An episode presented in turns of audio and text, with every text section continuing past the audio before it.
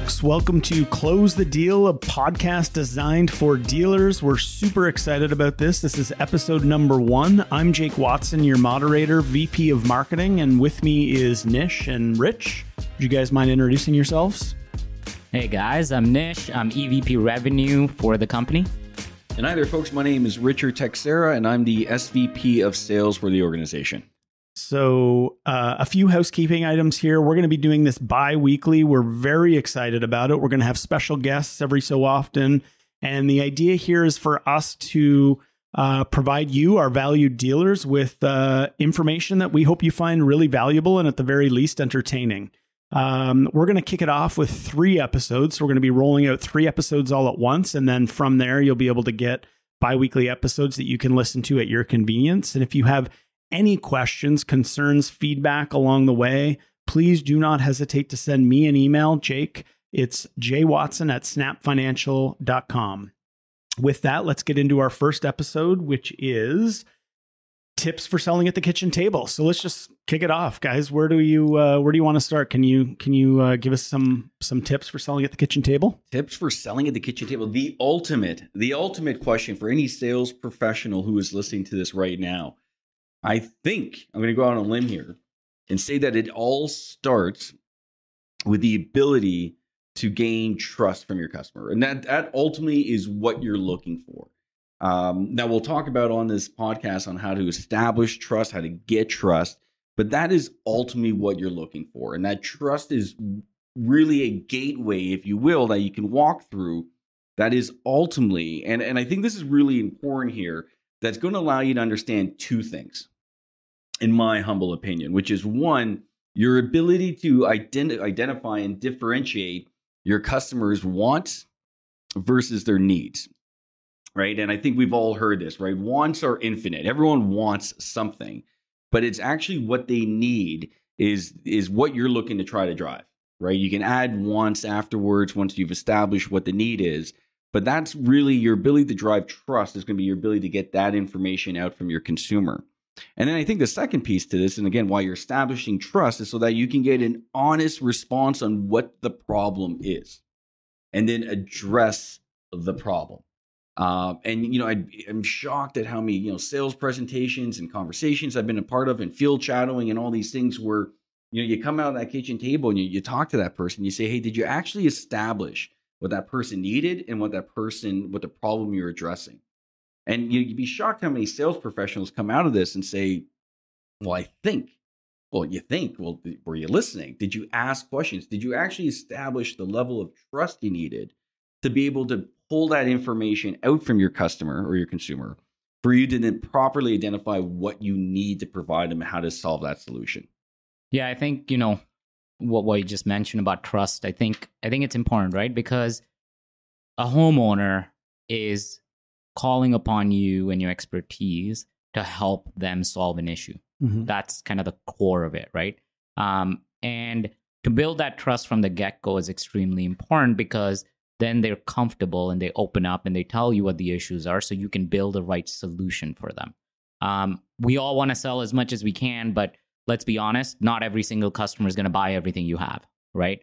Um, and the key is that you want to give them something that is going to solve their problem. I think that's the biggest issue, the, the, the biggest part, right? And that's how you build trust is, you know, you listen to them, you ask them the right questions in terms of them opening up to you, and then you build the solution that they need, not what you want to sell them. Be empathetic is another way directly and indirectly that we can drive trust from our customers, right? Like, oh, I see you're just, you know, making dinner for the family. That's incredible. I hope to get home in a little bit and put my little guy to sleep or make dinner. My wife's got dinner, my husband's making me dinner, or I might grab something out.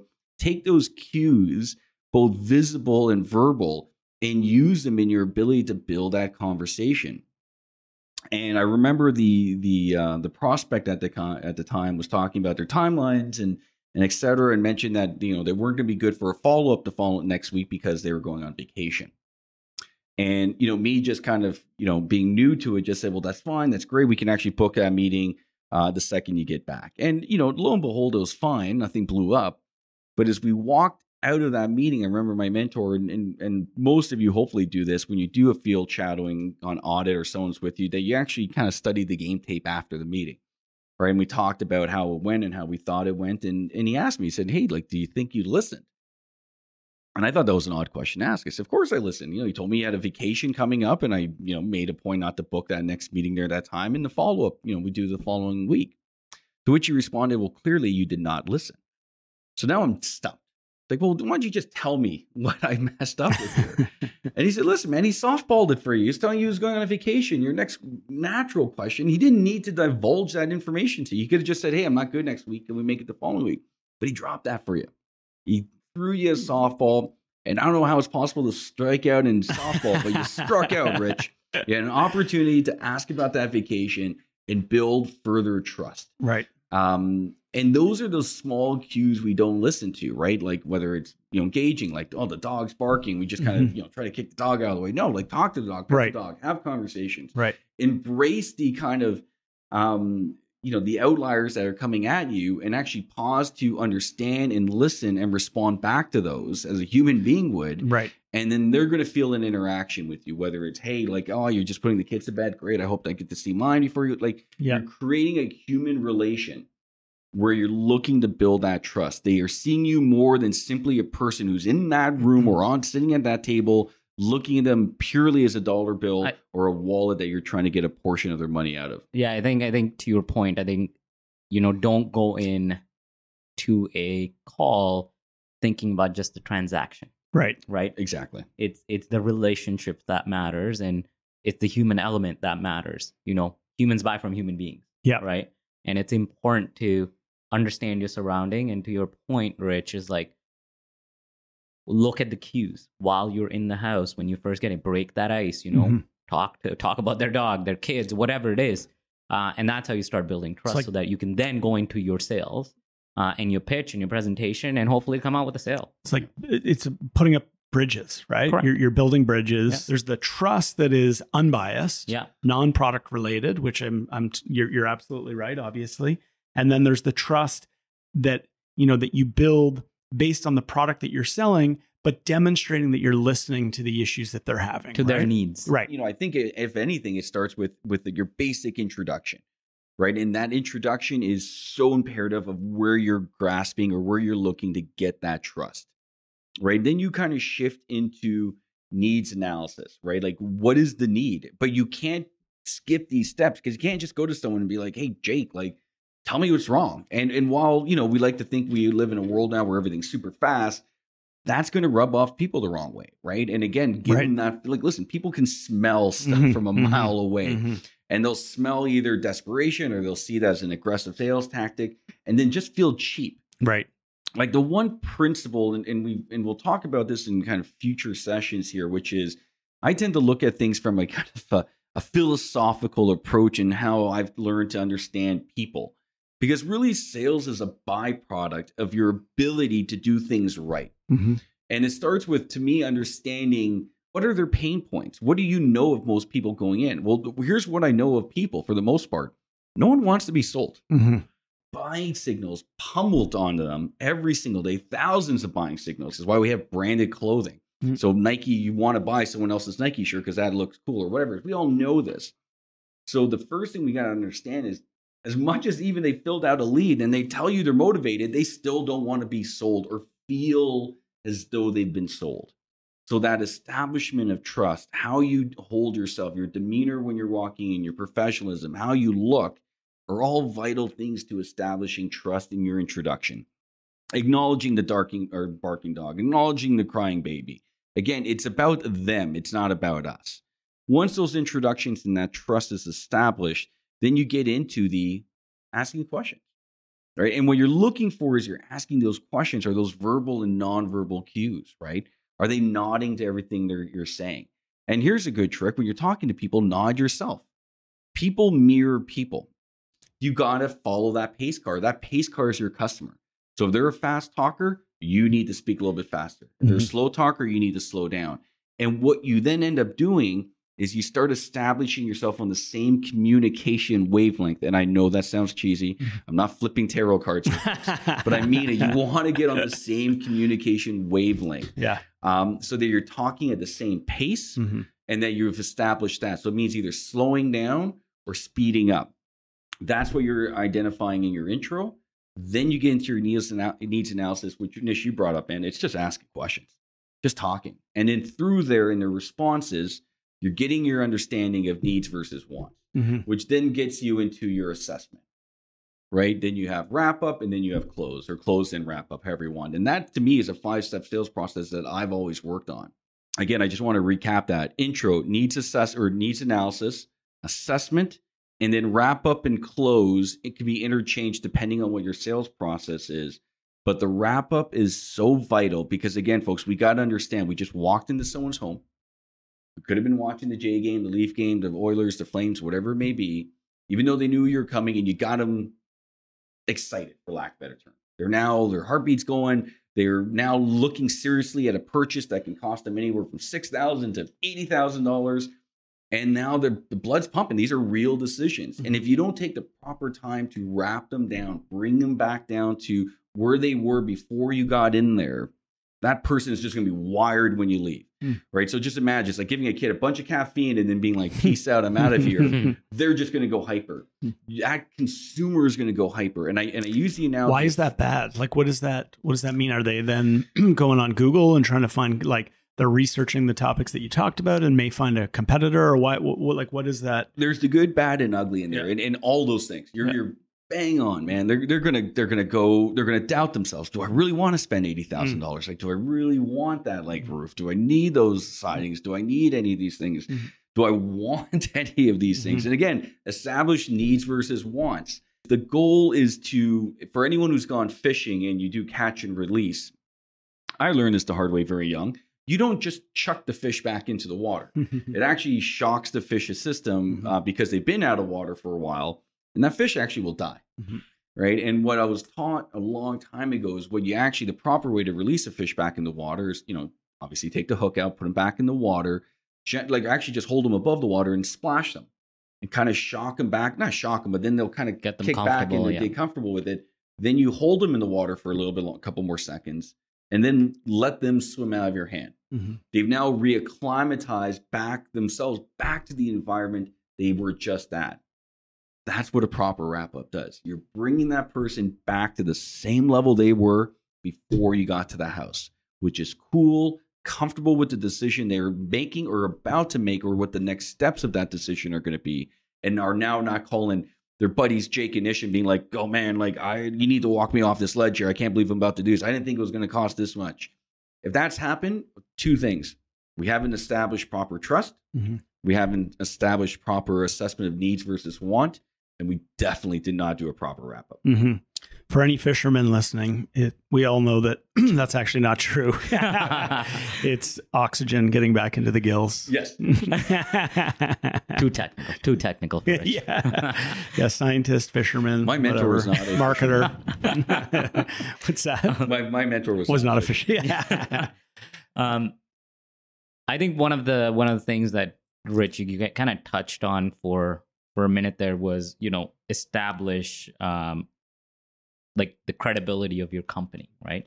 I think that's something that we should yeah. cover off because I think it's important as part of the Mhm. um, part of the presentation, right? Yeah. So what I mean by that is, you know, Google reviews, Right. Client testimonials. I think these are becoming more and more uh, kind of mainstream and important uh, as part of the presentation. I think um, everyone, whenever they need to search for something, goes on Google, Mhm. right? And if you go to a restaurant, you look at the reviews, right? Like it's just become part part and parcel of how we how we live now, right? Right. And I think it's important to ask for these reviews Yeah. right? Not just wait for the customer to do it. Because I'll be honest, if they don't ask me, I don't write any Right, reviews. right. Right. Um, but if they ask me, I'll do it. Yeah. Because, you know, I think it's important to leave your thoughts on what the service was like. Assuming they're the happy, right? And you'll know. You'll know. Agreed. Right. Hundred percent. Right. Right. But I think for for for a salesperson to kind of bring that up right as part of the conversation, or also let them know, Right. hey, have you been on on Google? Have Yeah. you checked our reviews? Right. there's a review about me Right. right? This customer that I sold to tell them those stories, Right. right? And if you have testimonials or even a video message Right. from your customer that bought from you and was happy, like that's the ultimate in my opinion. So I think those are the things that also matter in, in terms of building trust, both for yourself as well as the company. Yeah. Yeah. And I feel like that sets you up for your next sales visit, you Right. know, perfectly, right? Because if a it, it's almost like you're if you can get somebody to give you a positive Google review and and you know most people are checking people out online before the salesman comes Yeah. to or salesperson excuse me comes to the door uh, then at the end of the day you're setting yourself up to to to be successful because you've you've established credibility already by by asking people to provide you with those reviews right and so the moment you walk through the door you know 50% of people will have already checked you out which means you're walking into a situation where you have credibility Hundred percent. I think I think the other part also, you know, I think the the car industry does does this well, and I speak to it because my brother's in it. right But every time he sells a car, he takes a picture and posts it on posts it on Right, Instagram. He right. tags the people, right? Like cool that's the other part Yeah. that I think is becoming larger and larger, right? Mhm. Like lo- use social media to your advantage, Mhm. right? Uh, because I think it's important, and it's going to be even more and more important as we kind of go down this path of social media. Mm-hmm. Okay, let's get into the features, benefits, and advantages because I feel like, yeah, I, I love this concept, even though I forgot the la- what the A stood for. No worries. Well, so like I said, of the five kind of things we were talking about, I know I, I definitely went into one and two, and then kind of jumped to the wrap up with four. But the assessment slash recommendations really were FBAs come in, right? And and again, folks, for for those features, benefits, and advantages, and an old sales mentor of mine talking to me about it, and he said, "Rich, you got to know your FBAs." And I said, "Well, what does that mean?" And I remember the same thing. It came after a, a sales call. Uh, you know, I was field shadowing him, and we just happened to be standing uh, by my really, really bad. I think I mentioned this before. My my dad's old 1989 Ford Taurus, and he goes, "Richie, I wish I could tell you there's a lot of FBAs on this Ford Taurus, but let's start basic." he goes, "Rich, here's here's a feature of your car." he goes, "It has tires." right? And now, you know, listen, folks, in all sincereness, like this was actually the example here, but you know, we wanted to laugh a little bit at the time. And he goes, and but he broke it down to his most rudimentary uh, kind of uh, functions there, and he goes, "Rich, a simple thing, like don't you don't need to overcomplicate it. Your car has tires. That is a feature of a car." Surprisingly, there are people who will sell cars that don't have tires, but you, the tire is a feature. And I was like, okay, I get it. So it has tires. And he's like, that's it, stop. The feature of this car is that it has tires. Right. So what is the benefit of that tire? And I'm sitting there, I'm like, are you really looking for an answer from me? He's like, no, yes. Like, tell me what the benefit of that tire is. I'm mm-hmm. like, it goes round. Exactly. Right. So the benefit to this tire is that it is shaped round, which means it is going to be a much smoother ride. Right. It's not square, which is going to be bumpy and you're not, you're not going to gain durability. Like the, the benefit of this tire is that it is round. And the advantage to you of a round tire is a tire of, is what, Rich? I'm like, well, seeing that it's not a square tire, so I'm assuming it's going to be a better ride, better traction, more safety. He goes, exactly. Like there's probably a hundred advantages you can come with. Pick one. So the feature of your Ford Taurus is that it has tires. The advantage to you is that tire is round, and the benefit of round tires to you as a consumer in that it addresses your needs, that it gets you from point A to B in the most efficient amount of time or the quickest amount of time with the most fuel consumption. Because you imagine how much your gas you'd have to use if you had square tires having to go side from side, and those address your concerns. Now that's a you know obviously a very um, you know comical example, but it's the one he used, and I took that to anything I actually sold afterwards. And I always would challenge myself with any products to understand three basic features of it, the benefits of those items, and then the advantages of those. And to be able to articulate that and, and craft it in a way that, again, those advantages address the problem solutions or the problem that you're trying to create a solution to. Mhm. So that was FBAs. And, th- and that was the assessment. As you go through that, you're then identifying with that customer through those FBAs that address their concerns what the best option is. How okay, so I'm going to get really specific here. Do you have any tips for dealers looking to raise their average ticket size? It's offering financing. And I think people look at financing too myopically in the sense that it is a payment method that offers monthly payments. And while, yes, at its core of it, that's what it does, but it also allows you to do so much. It allows you to offset maybe a cost of an overrun of a construction project that they may not have funds for, would have to go out and secure additional funds for.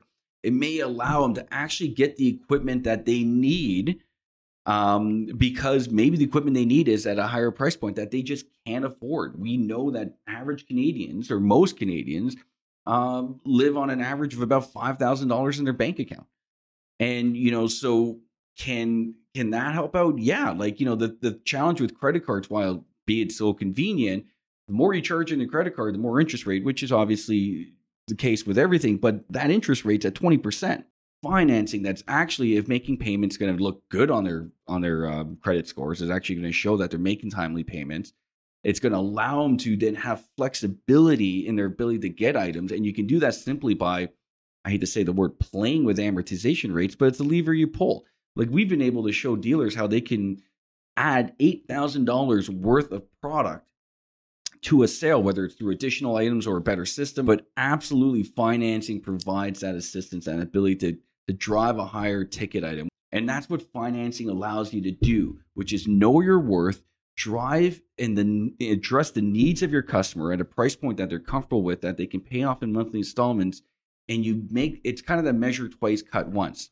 Because I'll tell you, there's nothing worse than doing a job, you know, renovating a kitchen and then all of a sudden looking at afterwards the work is done and going, I'm not happy with it. Mm-hmm. And and being annoyed and kicking yourself every Mhm. day you walk into that kitchen or that bathroom, every time you look at your roof or whatever it is, and Right. saying like, God, if I just brought you know that upgrade or that that other product offering, I'd be happy with what I got to live with. which which also can negatively affect your outlook of the company that did the work for you, right? Right. I think I think the the other part is also financing gives you a, a platform that's not going to cost you anything because you put it on the credit card. There's fees, Mhm. right? Um, I think it that that's that's one part, but the other part is you're leaving opportunities on the table, hmm right? By not offering the option. So Mhm. I think that's the that's the biggest thing for me is why would you not sell your best product? hmm by giving the monthly payment option to your customer. It increases your revenue, it increases your margins, and it gives the customer a better product, Right. right? And let's be honest, everyone wants the best. So why not give it to them and at Mhm. least give them the option? If they don't choose it, it's fine, Right. but give them the option. But it's part of consumer behavior today already, it's right? everywhere. It's something that we've been accustomed we we become accustomed to.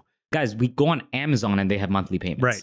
Amazon, like Yeah. you could buy diapers Yeah. and put it on a monthly payment. So like we are talking about thousands and thousands of dollars Mhm. in home improvements Mhm.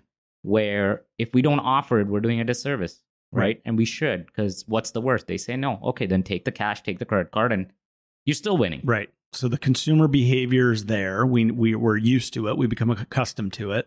The customer wants it because they want that product. Correct. And at the end of the day, it benefits the dealer because they're going to increase their average ticket size. Hundred percent. No lose situation. But even more importantly, the customer gets what they need yeah. Yeah. Yeah. versus what they want. Right. And again, it it it could be additional items that are added into into you know in, in the in, the HVAC industry, it could be adding maintenance programs, extended service programs. In the pool industry, it could be adding chemicals and liners and things like that. There's so much where you can add more value into it by by leveraging financing that allows you to address a whole bunch of check marks that the customer's looking to check off. Gentlemen, maiden voyage. It's been a pleasure. Uh, just some uh, closing items here. Great Canadian Dealer Showdown. Emails should be coming your way. Start submitting your volume today and uh, enter for your chance to win fifteen thousand bucks. There's tons of weekly prizes, monthly prizes. Uh, go to dealershowdown.com uh, to check out for more details. Um, the Dealer Alliance. This is the All Star Alliance. Uh, if you've uh, if you've heard about it, awesome, and you want more details, ask your BDM. If not, uh, if you haven't heard about it and you want more details, you can do the same. Chat with your BDM or send me an email at jwatson uh, at snapfinancial.com. Uh, and you know, at the end of the day, this is uh, this podcast is is meant for you, and we would love your feedback, comments, questions, whatever it is. Jay Watson at snapfinancial.com. Uh, our goal here really is to to you know to to develop a platform that's useful for you, um, that allows you to consume content on your schedule. And uh, and at the end of the day, like I said, you know we're we're here to to ultimately provide you as with as much value as possible. So hopefully you found this educational. More importantly, hopefully you found this ed, uh, entertaining. Uh, Nish, Rich, been a pleasure, fellas. Thank you. Thank you so much. Until next time.